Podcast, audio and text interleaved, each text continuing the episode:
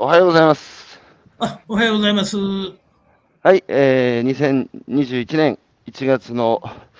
えー、今日は8日ですか ?9 日ですかね、今日は。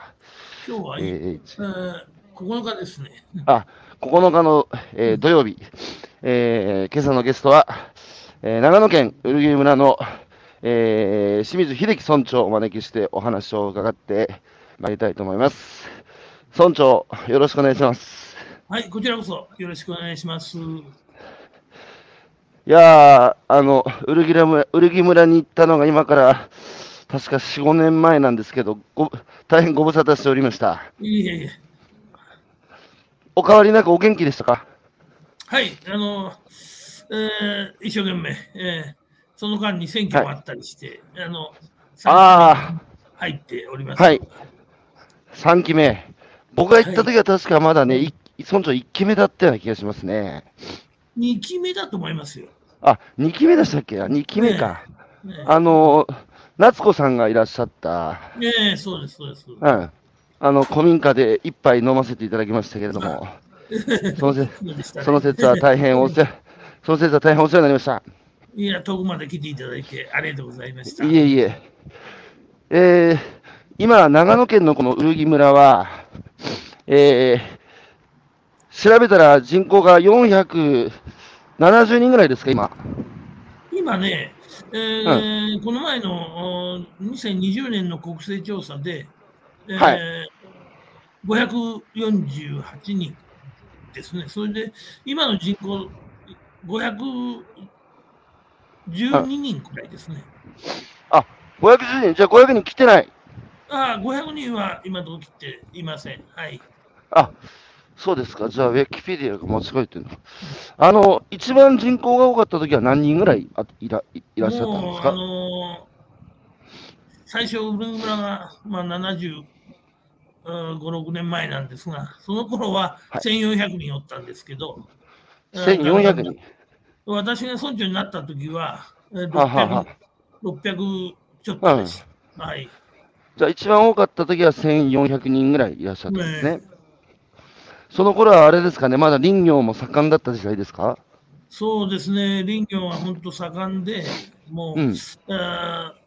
村の中に材木屋さんがいっぱいあって、製材所もあったりって、そういう時代ですね。ははい。うちの親父もエリン所だったんですよ、もともと。ああ、そうですか。あうちうん。うちはね、岩岩手県のあの花巻っていうとこですけど、ええ。ね、あの今合併しましたけど、大狭間町っていうとこがあって、そこは林業が盛んで、うちの親父もエリン所だったから、当時はね、仕事あると、えーあの、それこそ、毎晩酒飲んで歩いてね、あの 現場の人たち呼んで、ねうん、で、げ芸妓さんなんかも呼んでね、たあの、大変賑やかだったって話を聞かされましたけど、ウルギラも当時は林業が盛んで賑やかだったんですね。やっぱりね、同じような、あれで、本当に、えー林業、林業で栄えておりましたんでね。はい。村長もやっぱ小さい頃は、あの、ま、村はもっと元気だったなっていう記憶はありますか？えー我々の頃になってくると、えーあのわ我々の親の世代がやっぱり、こんなところにおっちゃダメだっていうす 時代で、外へ外へ子はは供たちを出した時代あで、その影響が今に大きくなってますね。それは、あれですね、村長、日本全体に言えることですかね？いや、そうだと思います。まあ、それで今、あの、うん非常に、えー後輩値が増えてきておるのは、その、うん。後を継ぐ世代が、我々の世代の皆さんはもう、から下はどんどん、まあ、都会へ出ていってしまったあというようなことで、もう戻って U ターンしてくる人たちが少なくなってき、え来てしまった時代かなと思います。それはあれですか、林業も、まあ、その戦後、あの、建築需要が戦後復興で増えて、で、一気に山の木切って、で、成長の早い、あの、杉をね、一斉に、えー植林し、で、末期を迎えた頃には、外国から安い建材が輸入されるようになって、まあ、ね、自分のところの山の木を切っても割にコスト合わないっていうので、それでまあ林業が衰退していった時代に、えー、村長は、えー、子供の頃、えーまあ、過ごして、で、親たちは、まあ、ここにいても将来ね、見通せないし、田舎にいてもしょうがないから、勉強して都会に出ろと、そういう雰囲気だったんですか？やっぱりそうですね、そういう時代でしたね。えー、だから今、私のその当時の同級生っていうのは25名、はい、おったんですけど、うん、今、村におる人は7名なんです。私の同級生。7名 ?7 名。3分の1ですね。うんうんまあ、それも男女合わせて7名なんですけど、うん、まあ、そんなような状況で、まあ、皆さんも都会に出て、あの所帯持ちを持ち、えーえーえー、まあ、親御さん、親を、まあ、村に残しておられるっていう。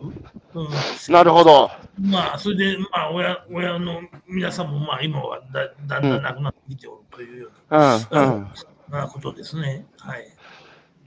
それは、ウルグ村に限らずに、日本中の、えー、農産漁村、えー、が今、そういう東京が一極集中していく裏側で、あの、そういう食べ物を作る生産地が、まあ、どんどん先細ってるっていうのは、まあ、全国各地、同じような感じになってるわけですけど、その2014年に、当時の安倍総理が地方創生っていうのを言い始めて、まあ今ね、国を挙げて、えー、地方創生だっつうので、やってきてますが、村長からするとどうですか、この地方創生って言われ始めてから、雰囲気は変わりますか、それともあんまり変わってませんか？まあ、あの地方創生って言い出して、地方そ、まあ、地方に対する、まあ、いろいろな交付金等も出たり、まあ、いろいろ、うん、あの政策もあの充実してきておることは確かですので、うん、まあ、それを活用して、村としては、なんとか村づくりをしたいなというようなことで、まあ、いろいろしてはおるんですが、なかなかやっぱりね、この人口減少というやつは、あの、私も移住定住対策に本当に真剣になって取り組んでずっとしてきておって、今、相手の皆さんが3割を超してはおるんですけど、もともとおった住民の皆さんが、だんだんその、え高齢化とともにいなくなってきておって、なかなかこれを、あの、うん、I ターンで補っていくと非常に難しくて、人口はどうしても減っていってしまうっていうのは一番課題ですね。しかし、村の人口の3割が移住者ですか？そうですね。はい。それはすごい。200人近く、もう200人くらいが移住者なんでね。それ、村長が、あの、えー、まあ、あの、村議から、村議は5期務めたんでしたっけ ?4 期でしたっけ？4, ?4 期ですね、はい。4期務めて村長になった頃は、そんなに移住者っていたんですか？いや、あの、おるにはおったんですけど、今ほどは、うん、あのいませんでした。いや、しかし頑張られましたね、今、村民の3割に達するまで移住者を増やした。まあ、ところが、そうか、あの、もともといたえ住民の皆さんのが減っていくのを補うぐらい、えー、移住者を増やし続けていくのも、まあ、簡単ではないなって話ですね。まあ、む難しいですね。どうしても、あの、そしてそこが空き家になってしまうっていう。うん、はあ、はあははあ、それも本当、そうすると結局、まあ、高知も荒れてきますよね。まあ、周りの、山はい、山継ぎの高知からだんだんその、すすきが生え、柳が生えっていう、この状況をなんとか、あの解消していきたいなって思って、まああの空き家対策もしたりして、その空き家に、あの移住者に入ってもらうっていうことをしておるんですけど、なかなかその、外に出ておる皆さんが、さあ、それですぐ空き家を貸してくれるかって言っても、荷物があったり、片付けたりっていう いろいろな、まあ、ことがあって、なかなか貸してもらえないっていうこともあったりして、あの村にもあの小さな村ですが、あの教員、まあ、いろいろ住宅を合わせると、うん、80軒ほど住宅あるんですが、今、うん、住宅足らなくて、もう、はい、えなんとか、まあ、来年度も住宅建設をしようと思ってますけど、まあ、うん。その時にすぐ受け入れられないという、うんそのあ待たしてしまって逃げていってしまうっていう、こういうジレンマもあって、まあ、非常に、あのそこのところはあの大事なところですね、今。いや、しかしさ、空いてるのに、えーまあ、荷物あったり、それこそ仏壇あったり、うんあの、えなかなか人様に貸すってわけにいかないっつう、この空き家問題っつうのは、一筋縄でいかない難しい問題ですね。えもう難しいです、本当。皆さん出てって、どこにいらっしゃるんですか？長野市とかですか？えーっとね、まあ、愛知県だとお豊橋とか、うん名古屋、はははなるほど。静岡の浜松とか、まあ、近隣の飯田市とか、はあ、はあはまあ、そういうところがだいぶ多いですね。はい。なるほど。まあ、空き家の問題、それから、えー、まあ、高地が荒れてくっていう問題。あと、あれはどうですか？あの、獣害っていうか、野生動物の方の被害っていうのは、農業、農業被害っていうのはありますか？えーっとですね、うるい村はね、あのーうんもう周りをみんなあの、えーフェンスというか、ではいはい。囲ってしまってあって、人間が檻の中におるっていう感じ。えーで、まあ、あの、川と国道うんが道のとこが空いておるっていう状況で、工作のあ地と、そあ、うの、ん。山との間には全部その、檻が入っておるというか、フェンスが入っておると。そういうような状況にはなっておって、まあ、随分減ってはおるんですが、あーそれでもね、やっぱり、うん空いとるとこもあるもんですから入ってきますけど、うん。あのもう最初の本当被害に遭ってる当時と思えばもうずずいぶんうん。減りました。これ、今、この獣害の問題も日本各地で広がってますけれども、もともとその野生動物の世界と人間の世界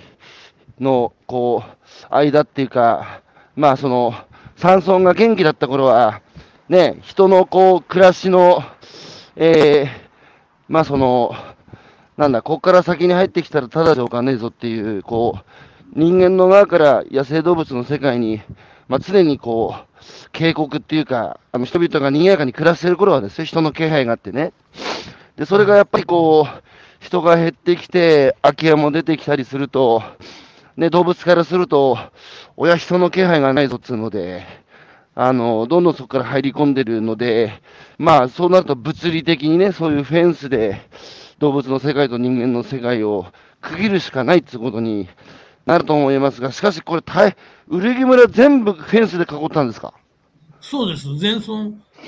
ん、ですね。いやー、ウ木村も広いですよね。えーまあ、し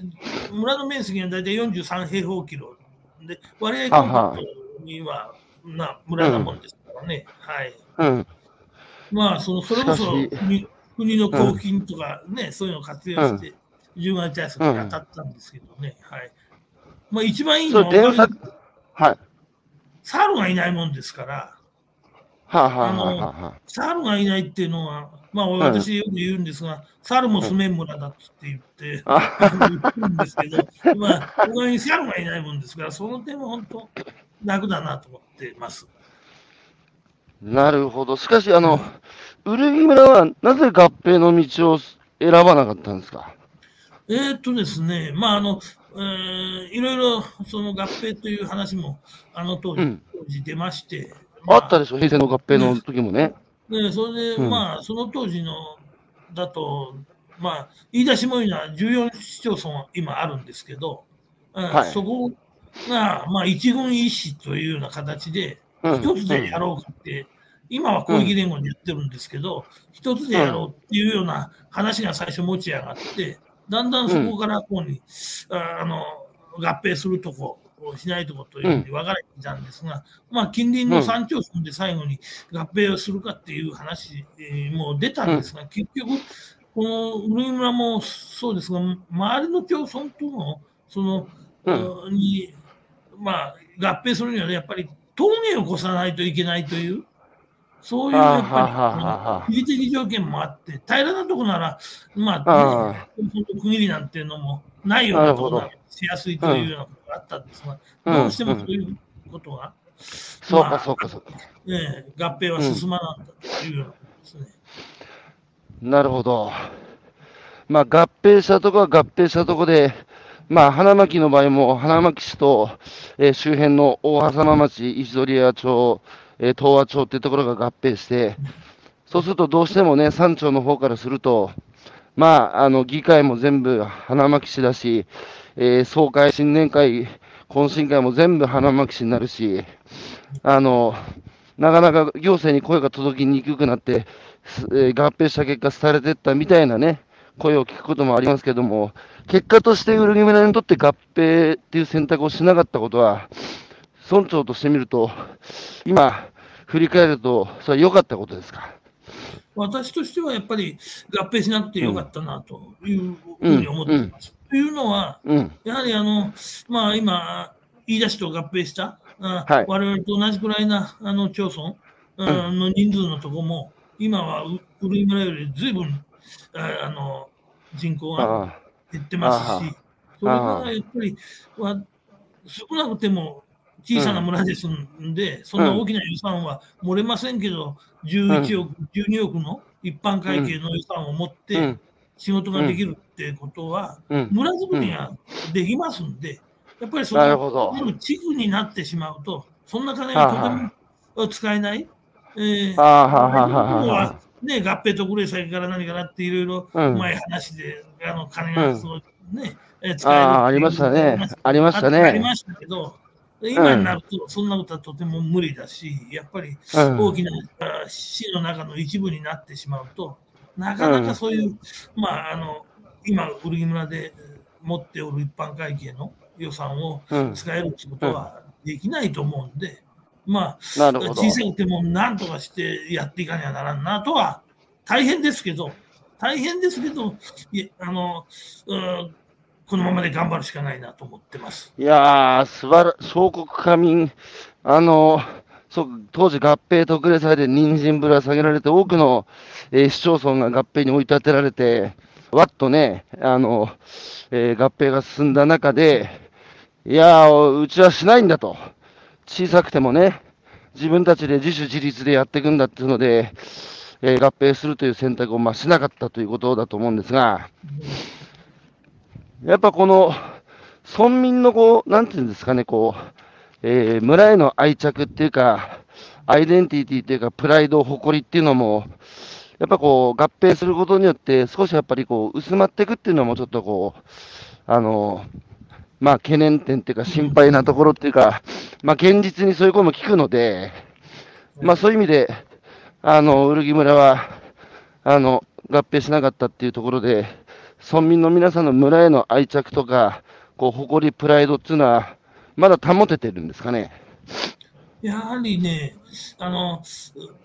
私、まあ、手前味噌ですけど、まあ、村民の皆さんは合併しなくてよかったと、あの思ってうん。おられると思いますし、えー以前も昭和の大合併の時も、ウリン村は、まあ、あの、まあ、県からいろいろ来て合併せよっていうような、すごい、あの、うん。まあ、働きかけがあったんですが、その時も、はいあの、売るにはあの木があるっていう、それこそね、うんヒノキがあるっつって、これを植えておけば絶対大丈夫だっていう村民の皆さんが非常にあの決起していただいて、当時も木をへえ。もうみんなボランティアっつうかね、腰弁当持参ではあ。木を植えたっていう、うんそれで合併をしなかったっていう、それで役人を追い返したっていういうはあ、すごい。流れもあったりして、やっぱり私いはやあのうん大事にしていきたいなと今でも思ってますね。ー、いやー、素晴らしいですね。まあ、な、ね、名前の通り、ウルギ村だから、木を売る村だから、その昭和の大合併の時に、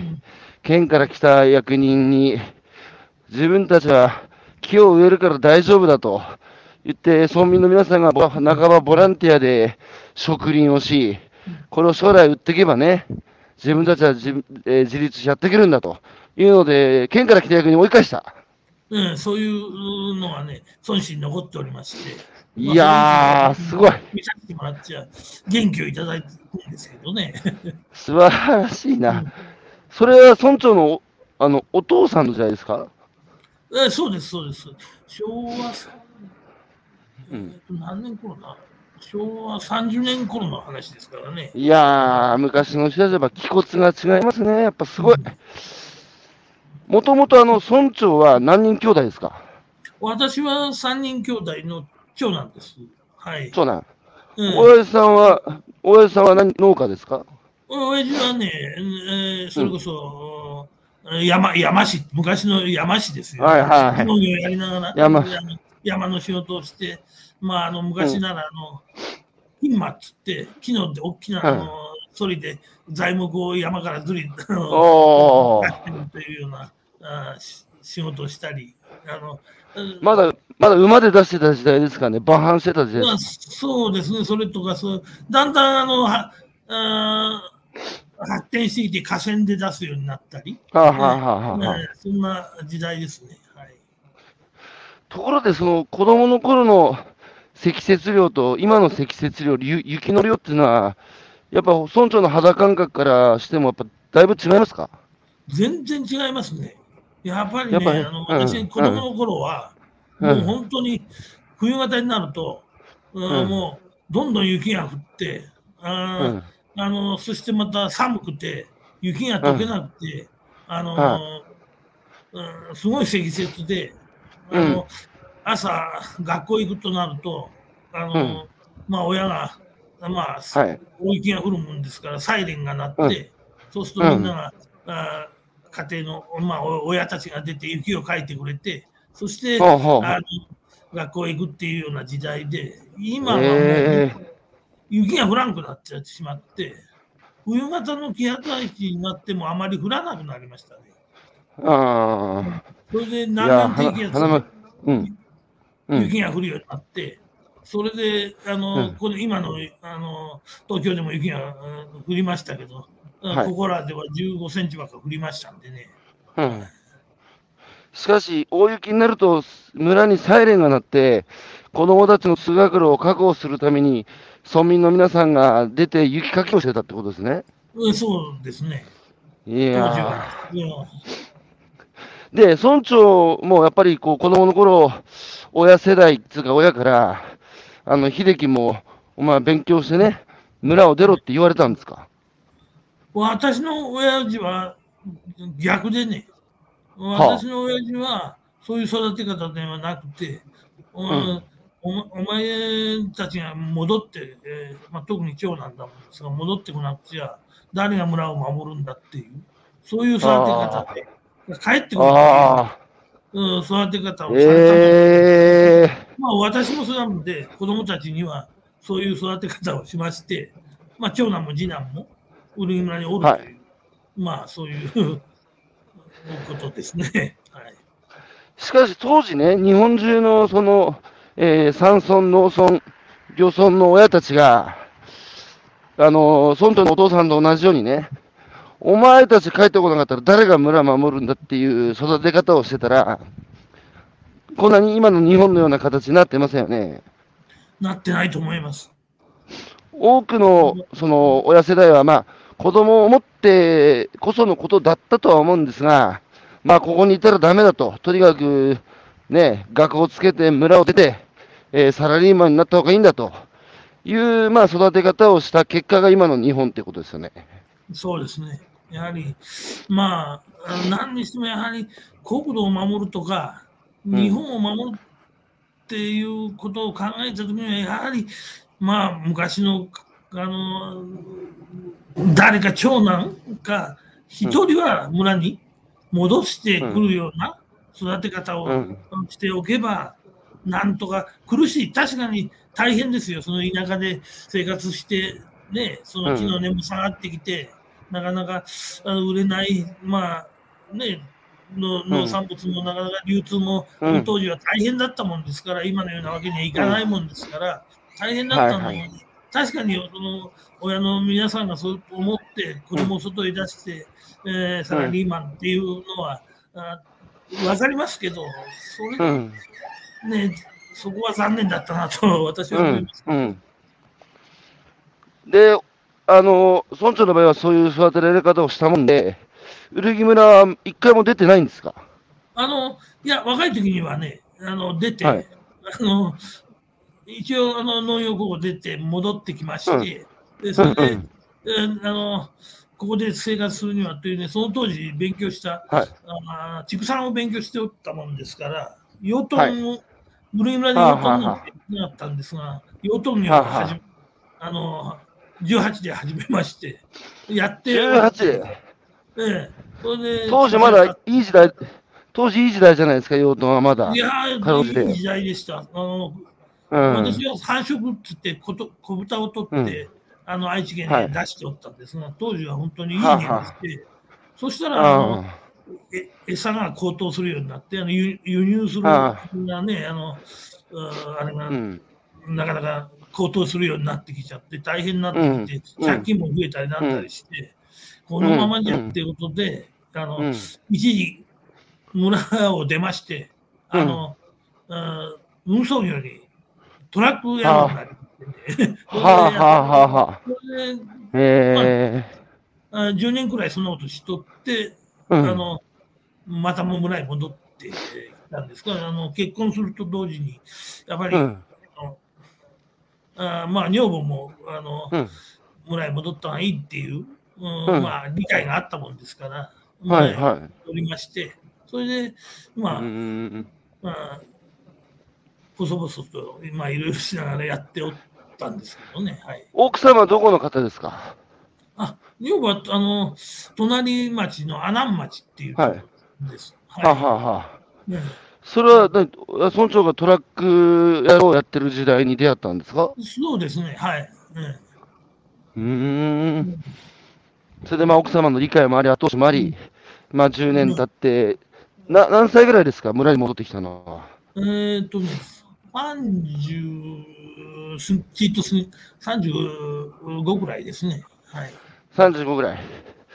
それであれですか？今度はあの、ネットワークウルギでしたっけ？あの、同級生たちと。ええ。農業生産法人を立ち上げたんですけど、それはもうもっとずいぶん、平成17年の話なんで、あの、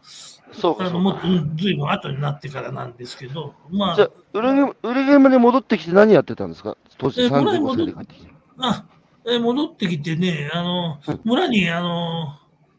石材業がありまして、はいそこにはい。え勤めたりして、おりましたんで、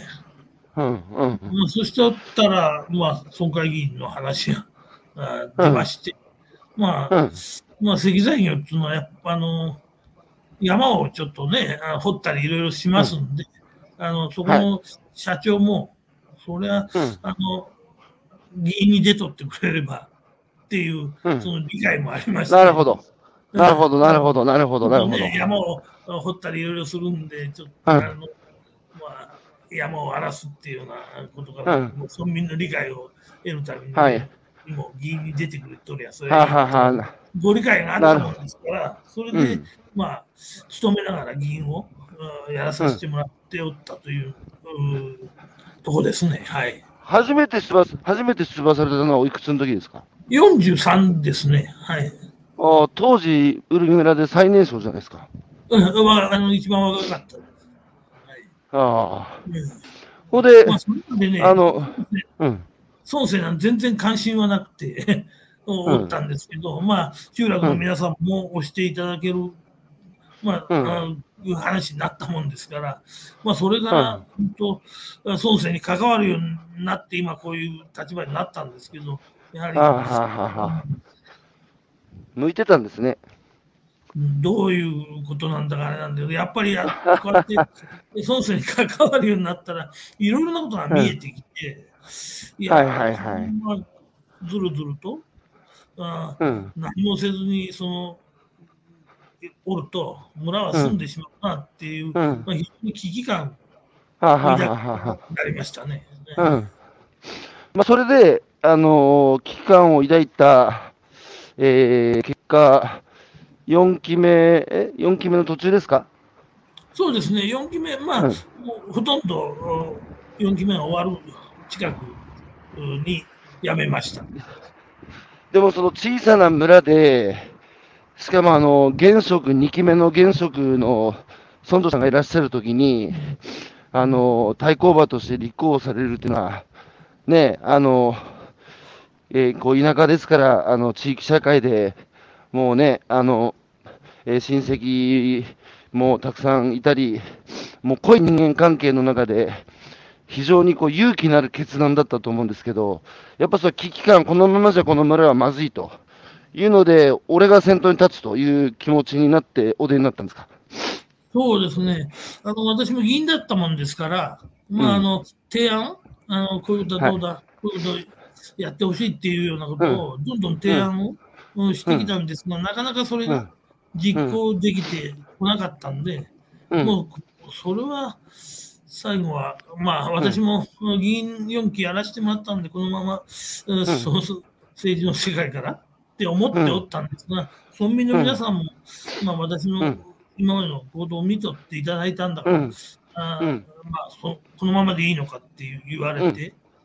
そのはい。4期もやって、このままそれで、えーおさらばでいいのかっていうような、あれなことに言われたもんですから、まあ、責任として負けてもいいと。負けてもいいけど、やっぱり自分の思いだけはみんなに伝えて、頑張ってみようという思いになりまして、本当村を二分する。小さな村ですんで、村を二分してのですよね。うん戦いだったもんですから、まあ、それ、本当によ、よかったのかなって言われても、あの、うんわからないんですけど、それでもまあ、うん自分のやっぱり思いを、通して、なんとか村を維持していきたいなと思って決断したところなんですけどね。その時選挙でその初めての村長選挙にお出になった時に、村長は村民に対して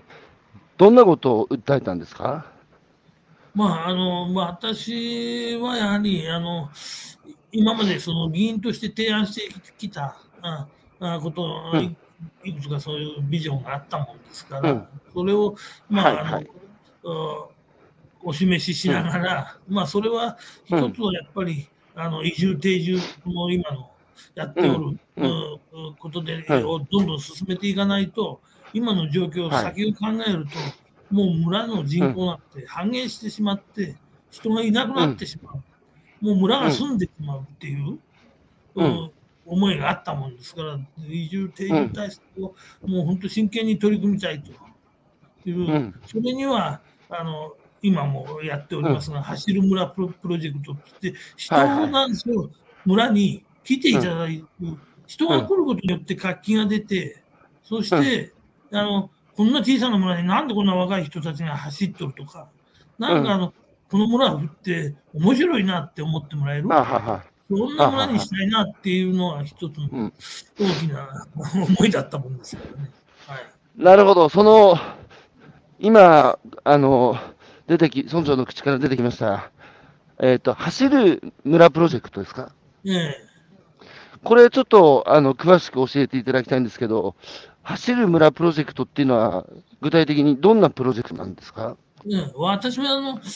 今ね、箱根駅伝も終わりましたけど、うん。あの箱根駅伝を見とったら、新潟県の,、あの今は上越市になったのか、う合併しちゃったんですが、山越村が、うんうん。あのまあうん。あの東洋大学をの合宿地であの迎えはあのあ迎えて、それで東洋大学がそこで合宿しといて、と村民の皆さんが箱根駅伝の時に、あの沿道で、あの山越村の方が行って応援しておるのをそのうんテレビで見て、こういう活気をやっぱり村に欲しいなって思って、それはもう村会議員の時代なんですけど、それで村会議員の時に、まあ、村に提案して、どうだっていうことで、うん。だけどなかなか村は積極的にそれやらないもんで、私、は村会議員、議員の立場で、ではありましたけど、まあ、うん。国士舘大学、はいはいはい。まあ、競歩の皆さんを村へ呼んで、あのうん。2年、2年ばかさって合宿をうん。夏場だけやってもらって、まず基礎うん。のうん。作りをしたんですけど、やっぱりそうすると、まあ、あの、村へ人が来てくれると、やっぱり若い皆さんが村を知ってもらえる？はい。はい。はい。それでやっぱり、あの、いや、ここはいいとこだ、こういうとこでやっぱり練習したいっていうような、こういうのがやっぱり、あの聞こえてきうん。たので、まあ、それで、まあ、あこの走る村ププロジェクトを、うん。まあ、したいなというのも、あの、公約の一つだったんですけど、まあ、そ国士舘大学の競歩、競歩部、競歩の、うん。えー学生さんたちのその、まあ、練習場というか合宿場として、まあ、誘致をしたわけですね。そうです、そうです。あの、最初あのきっかけはそういうことで、まあ、あの、国士舘大学の、あの、競歩の、うん。うん出身の人が、あの、うん。我々、まあ、この下稲郡におりまして、ははあはあはあの、顔見知りえーだったものですから、その人を頼って、あの、あ、うん。来てもらいたいというようなことで、あの、始まったんですけどね。で、実際にやってみて、あの、国士舘からね、若い大学生たちがウルギルマルに、まあ、一時でも来て、まあ、そうすれば宿にも泊まり、ご飯も食べて、村民の皆さんとも交流して、で、村の中を若い人たちが汗かきながら一生懸命練習してるのを、村民も声かけて応援して、そうここで、やっぱりご年配の方っていうのはじ、血のつながった孫じゃなくても、若い子に触れると元気になるじゃないですか。そうです。はい。うんそれやっぱ一定のこう、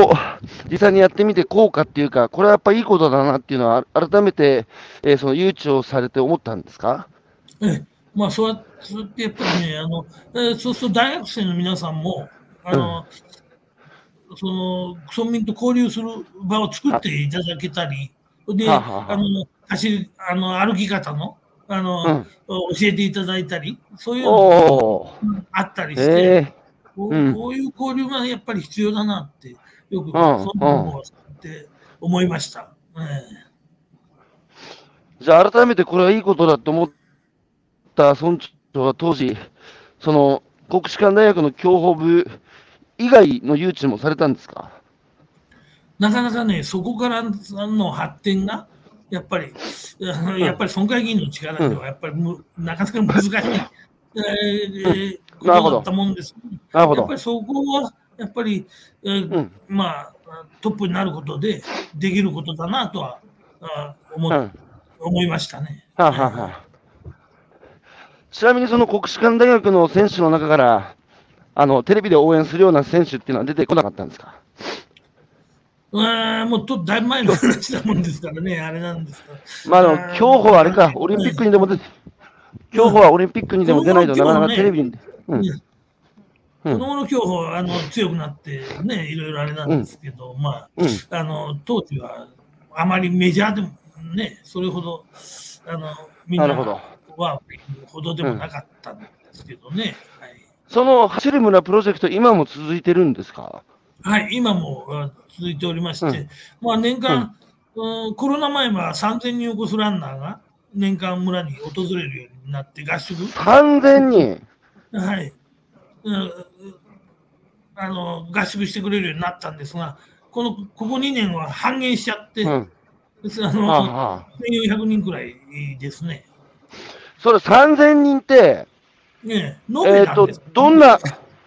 延べ、延べ年間ね、ど、うん、どんなランナー、ってか、競歩以外のマラソンとかもですか？あそうです、そうです。今はもう、そういう高校生とか、大学生とか、社会う人チー。そういう皆さんがあ聞いてくれるように。それ誘致するためにどんなことを具体的に村として受け入れ体制の整備も含めて誘致活動さ、誘致活動はされたんですか？えっ、とですね、あのー面白い出会いがございまして、はあ私がその、あの、ちょうど、まあ、村長になった、その、えー平成24年の7月なんですけど、はいうんその時に、あの、うんまあ、あの、大阪ガスっていう、あの、はいはい。そこのマラソンランナーが、まあ、愛知県、隣の愛知県の岡崎市出身で、マラソンランナー。あのうん。ちょうどその大阪ガスうんに所属しとったんだが、まあ、スピードに、今はすごいスピードの時代だもんですから、スピードについていけなくなって、ちょうどそれでその時に、あのまあ、結局、まあ、うん。事実上、クビというような形で、愛知県の岡崎に戻ってきたんです。うん。そうして、愛知県の岡崎、えーで、愛知県で一番高い山っていうのが茶臼山っつって、ウルギ村に隣接する山なもんですから、はあはあはあはあは子供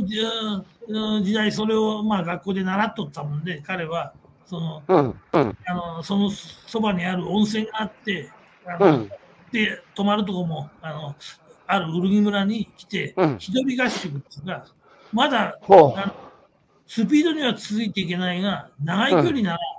ら、あなるほど。人にあのうん負ける気がしないという強い思いがあったんですから、そうやってウルギに来ちゃったんです。そこへ私がほ根拠になって当選してって、ただ、周りの皆さんが面白い人が来て、ウルギ村で一人合宿しとるよっていう話をいただいて、それではそれで出会う機会があって出会ったんです。あ。ああ、運命の出会いですね。はい。そうしたら、その、うん。まあ、今言ったように、まあ、クビになって、だけど、うんなんとかして、あの、まあ、長い距離を走るウルトラマラソンっていう。うんああ、はいはいはいはい。はいありますねならまだ勝負できるっていう強いうん。思いを持っとったもんですから、それには、はいまあ、村もその財政豊かなわけじゃないもんですから、ちょうど国の進める地域おこし協力隊っていう制度をはあはあはあ。うん。ウルミラで。俺はこういうわけで村長になって進めたいと思っておるんで、うん。協力してくれないかという話を、その彼にしたんです。そしたら、まあ家族家族もおって、まあ、お子さんもおる。で、うん岡崎に戻ってきておるんで、えーまあ非常に悩んだんですけど、うん。それでも、まあ、思いを聞いてくれて、まあうん、協力隊になっていただいて、へえ、面白い。古着村っていうのをその背負って、それであの、うんそういうウルトラマラソンの大会に、えーで出るようになったんです。へ。不思議なことにいろいろな大会で優勝するわ、あの活躍して、もうほとんど上位に、上位でもういつも出るもんですから、うん。みんながその、まあ、一番先にそのなんでその売りあのあれだったかというと、秋田マラソンっていうのは100キロのウルトラマラソンがありまして、そこにまあ出て、はまあその時に、まだその時にはまだ協力隊にしてなかったんですけど、ウルギで合宿取ったんで、ウルギ村っていう、そのユニフォームのどっかに書い書いて出てくるよっていう話。ええ、嬉しいね。素晴らしい。その時2位になって、うん。その100キロの秋田のラソン。それで、うん。あそしたら戻ってきて報告に来てくれたときに、うんウルギ村ってどこだどこだってみんなに言われたっていう話に来たもんですから、よし、これだなと思って、うん。で協力隊になってくそれをやってくれんかっていう。話をあの、うんまあ、一生懸命して、それで、まあ、うんくどいというか、まあ、そういうことで、まあ、協力隊になってもらって、すごい。口説き落とした。で家族で移住してきたんですか？で家族はもう岡崎に残して、今でも、あ、た単身にね。うん、それで今はもう役場の職員にしましたんで、あ単身赴任で。まあ近いもんですからね、2時間あれば。あのそうですか。うん。まあそんなようなことで。そうするえと、うんもうそれでもう、あの、社会人で活躍しとったもんですから、あのうん結局、うん今、その、コーチになられたり、一緒に走っとった皆さんが、監督になられたり、え社会人チームだ、大学だ、あそういうところに随分知り合いがおりまして、それでるほど。2人でそういうとこ回りまして、ああ、芋づる式だ。はうん。あ、はあは合宿に来てくださいっていうようなことで、うん。お願いをして飛び回りまして、それで。あのだんだん増えてきて、うんんですから、村としては、やっぱりあの話を聞くと、やっぱりあのうん。ただその村内の中を、まあ、コースを決めて何キロコースって走っておってもスピード強化にはならんっていう、うんことで、それじゃあうん。何が必要だって言ったらやっぱりあの、トラックね。うん、トラックが欲しいと。うん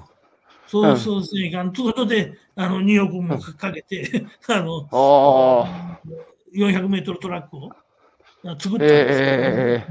えええまあそういったじゃあ小さな村の財政の中で2億円もかおけて、大きな額ですよね。うん。うんまあ、いろいろ、まあそれも非常にうん。村民の皆さんにもいろいろご迷惑かけたり、反対もあったり、うん。いろいろうん。厳しい中でしたけど、うん。まあ、うん。そうやってトラックを整備ししたという状況で、まあ、まあ、そう今度はそこを利用して、あの、うん。うん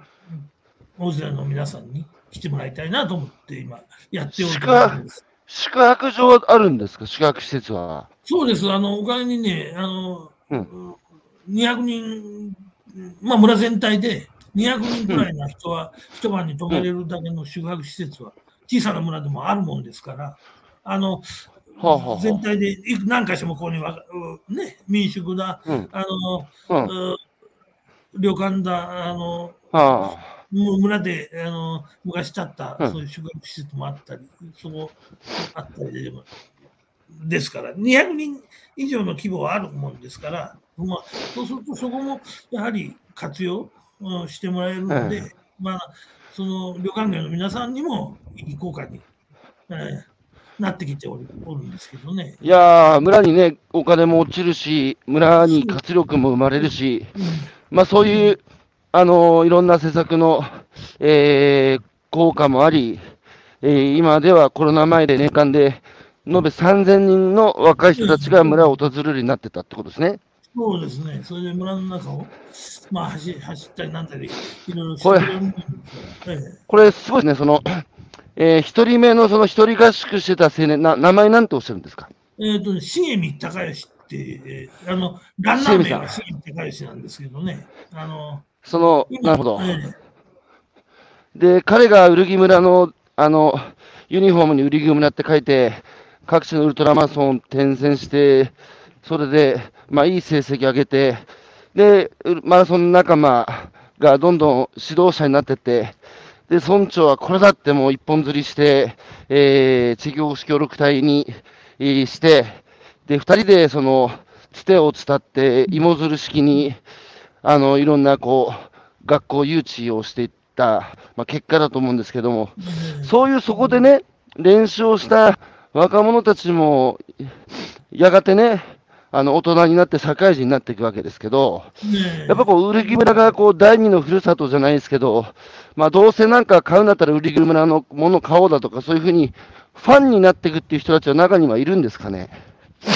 まあ、あの本当にね、今も、あのー去年、年末の去年の福岡国際マラソンに、あのはい。3位になったルンガルッツ選手がおるんですが、彼もはあのウルギ村で合宿して、えーケニアのせで中央発へ祥え実業団に所属しておるんですが、はあ、村に来て合宿してくれたり、うん。あのうん。高校生やなんかも、うん。そのうん。まあ、今、外国人の高校生もおったりまあ、ウルグアイ来て合宿してくれたりとか、それから、まあ高校生もそうです。が、社会人の愛産工業っていう毎年うん。ウルグアイ来て合宿していただいて、うん。あの元旦に行われるあの社会人の大会はいはいはい。に出て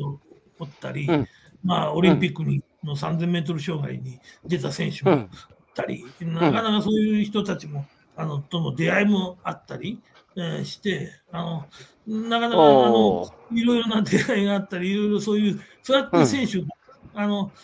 うん。あのいろいろな大会に出てくれるもんで、村としてもありがたいし、うん。やっぱり村の村民の皆さんもやっぱりそうやると、やっぱり古に来てた選手が、あのはあはあ出たんだっていうようなうん。話にもなるし、やっぱり元気、うん。あのうん。活力につながって、あのやっうんぱり、それで村にはあの毎週木曜日にはあのランニング教室があって、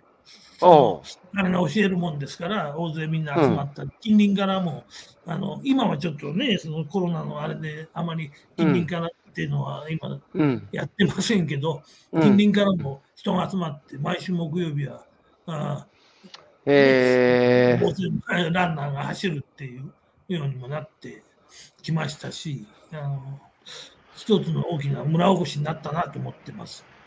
じゃあ、ウルギ村に練習に来てる方々が先生になって、ウルギ村の村民に、まあ、走り方だったり、いろんなことをこう教えてもらう感じなんですね。そういう機会もあありますし、あの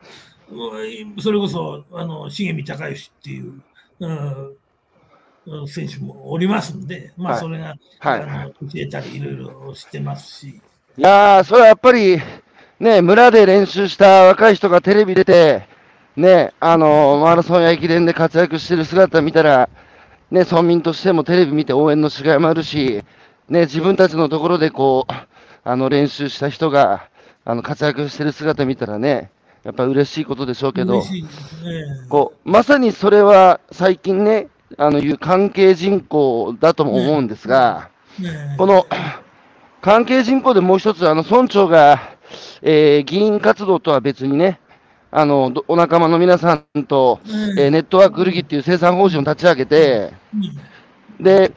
今では若い人たちの新規収納の受け入れ先にもなってるって話ですけども、あの当時ね、その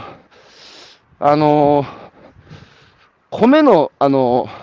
何でしたっけ、米をプレゼントするっつうので、なんかいろんな取り組みされてさい、あの話、ちょっともう一回聞かせてもらっていいですか、あの話もすごくね、ユニークで素晴らしい取り組みだなと思ったんですが。えっ、とですね、当時、うん。あの、ウルギ米育てたいっていう、あの、その、イベントを村と共同して、その、立ち上げた農業生産法人が始めたんです。はい。年7回、あの、ウルギ村に来ていただいて、もまあ、うん。もみを作る、もみ、苗を作るとこからですんで、もみ巻きから始まって、まあ、うん中にはもう田の草取りっつって田んぼの中に入って草取ったり、うんうんレスしたり、冷えをこいだりとか、そういう年7回村に来ていただくっていうイベントを始めたんです。年7 7回、回、ね、7回来て米作りに参加してもらうってことですね。そうそうです、そうです。うんその間には、他のあの組み合わせして、例えば、うん。あの椎茸のあ駒打ちをやるとか、はあ、はあはあはあは。ね、そうやって椎茸をあのほはい。だ出るようになったやつをあのあ、うん。小玉に入れるとか、そういうようなことまで、まあ、いろいろな組み合わせをして、年7回うん海村に来ていただく。うん年7回来ると、遠くても7回も村へ帰っとるうちには非常に近くなるっていうことがありまして、それで、気持ち的にね、精神的にね。そして、まあ、スタッフとも非常に仲良く、うんうん。なりまして、それで、うん。まあ、終わった後今度は、まあ、うん農業生産法人が今度はできた作物を、まあ、うん。か各種のあの町町で行われるイベントに持ってってあのあ出しますと、そこあにそのスタッフとして手伝ってくれたり、あとはその友達を連れてきてくれるんですよね。ネットワーク、売るんや、うん。あのトウモロコシを作って持ってきてっつって、みんな連れてきてきてあの買ってもらえる。うん。これが本当必要だな、これが交流人口であり、関係人口で、うん。本当、うん。こういう村づくりが、こういうことが必要だなと思ったもんですから、まあ、当時、うん。関係人口だ、あの交流人口だって、まあ、あんまり言わない時代から、はい。それにや着目して、やっぱりこういう関係を、うん。作っていかんと、えーダメだなと思って、今、いろいろ、それ。それこそ、あのそれそ、そそれ素晴らしい、あの、本当に素晴らしい、えープロジェクトだと思うんですが、どうやって集めたんですか、その参加者を？まあ、最初はですね、あのーあまあ、あのそそはまだ私村長でも何でもなかったんですが、村に協力してもらって、村の,、えうんのえのまあ、候補してもらう。うんうん。うん、そして、一番先、もう本当、あの大盤振る舞いだったんですけど、うん。あのうん。7回解禁したら米1票あげますっていう チラシを作りまして、まあ、巻いたんです。そうしたら、まあ、最初はね、本当一番先始めた時には、本当そんなにおらなかったんです。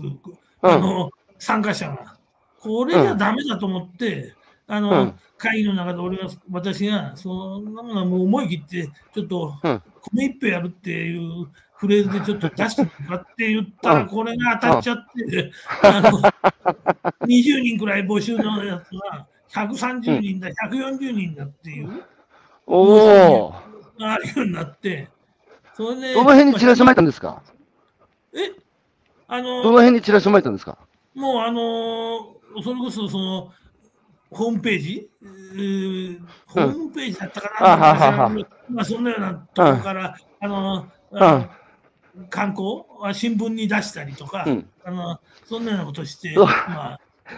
それで 7, 7回村に来てくれたら、米一票やるって言ってみたら、それが当たっちゃって、定員20のところに150ぐらいの申し込みがあって、それは抽選ですか、抽選でやったんですけど、まあ、それではあ。家族でも、家族で来るようになったもん、週もおったで、当時はそこらの制限もしてなかったもんで、うん。5人家族で来てく、あの、あ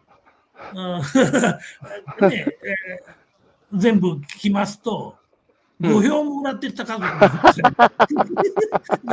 そこそこまで想定してなかった。そこまで想定してなかったもん。ななんでも一人、あの、7回来れば、あの、うん米一票ですっていうような、うんあれやったもんです。なるほど。それも、それもな何年もそれで続けたんですけど、うん今はちょっとね、あの、うん。30キロまでにしたのかな？うん、前は60それで、それで、で、その20組は、ウルギ村に年間7回来る方々というのは都会の人たちですか？そうです、そうです。ええ。名古屋とか？名古屋とか？名古屋とか、ね、遠くは大阪からも来てる、あの、ええ。通った人もおりましたからね。まあ、それがで確かに。古いに移住してくれればよかったんですが、うん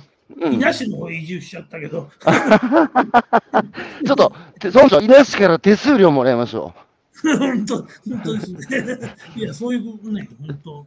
それでね、村長、その、7回もウルギ村に来て、実際に汗かいて、えー村民から教えてもらって、まあ、米作りだ、椎茸作りだ、一緒に汗かけば、それはまあ、仲良くなりますよね。仲良くなりますよ。で、今度、ウルギ村が、うん、えー名古屋とか、まあ、都会で催事をやって、ウルギ村の産品を売り込むときに、その人たちが手伝いに来てくれて、うんで、まあ、売り子さんなんかのボランティアしながら、友達も呼んでくれて、集客までしてくれるって、そういう話ですよね。ええそうです、そうです。はい。素晴らしいじゃないですか。これこそ関係人口ですよ。本当にね、それが本当あの、だから、私も今も、の村づくりの柱にもなってます。やはり、そういう、やっぱり、交流とか関係人口を、うん、まあ、うん。どんどん増やしてえーいくことが、うんやっぱり、あの、うん、今私もよく、あの、愛知、まあ、愛知県の、あの、はい。愛知大学と、愛知東邦大学うんと関係を、連携協定結ばせてもらっていろいろやっておるんですが、というのははいやっぱり、そこ行って私も話をしさせてもらう機会が、うん。あの、年1回っていうのは必ずあるもんですから、はいはい。それで行って、まあ、ウルイ村のことをどんどんあのうん、PR しながら、村の、あはい村づくりの話をさせてもらうんですが、それもどっかでやっぱり、あのウルイ村って、その若い皆さんにし知っていただいて、いつかはいはいはい。そういう話も聞いたし、うんあれだし、うまあ、愛知大学の皆さんはもう、うん、の東北の大学の皆さんもウルイ村へ来るんですけど、なんで、いや、そうやって、あの、若い皆さんに村を浸透させておきたいなっていう、なるほど。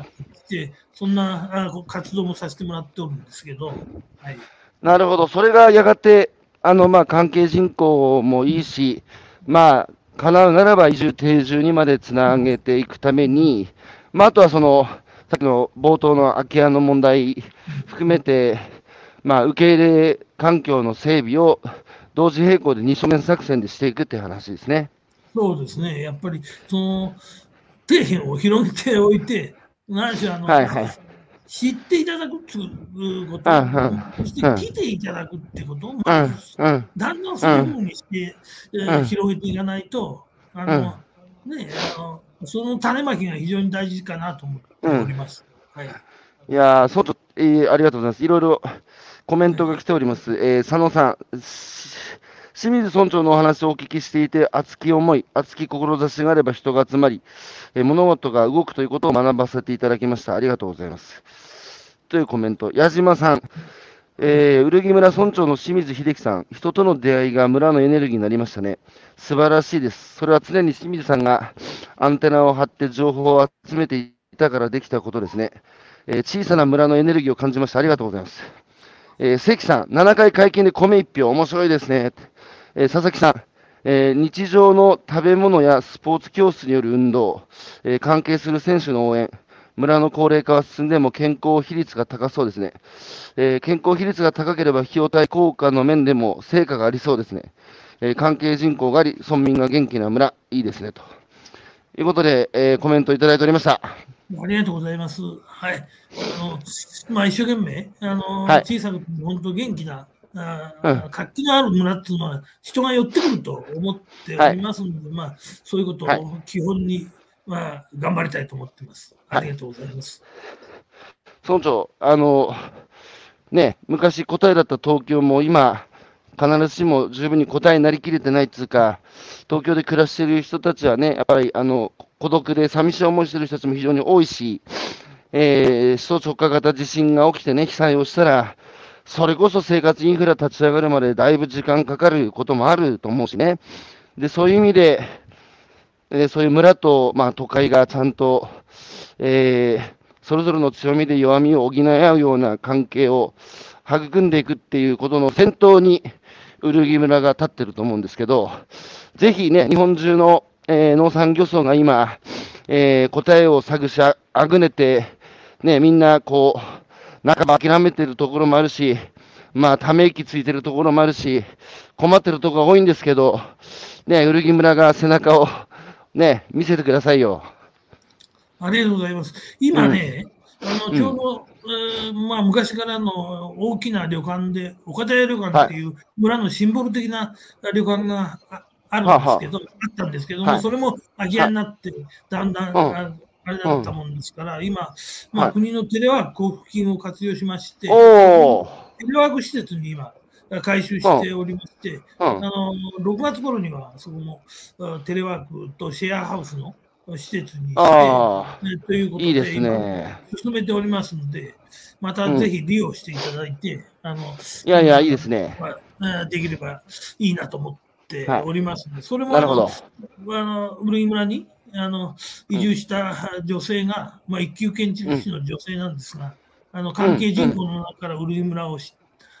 と関わりを持つようになって、それで、まあ、この春移住してきて、そして、まあ、それとちょうど岡田屋のそのっていう旅館と、うん、話も、村との話もうまくできて、それでちょうどそこへその女性が来たもんですから、うん、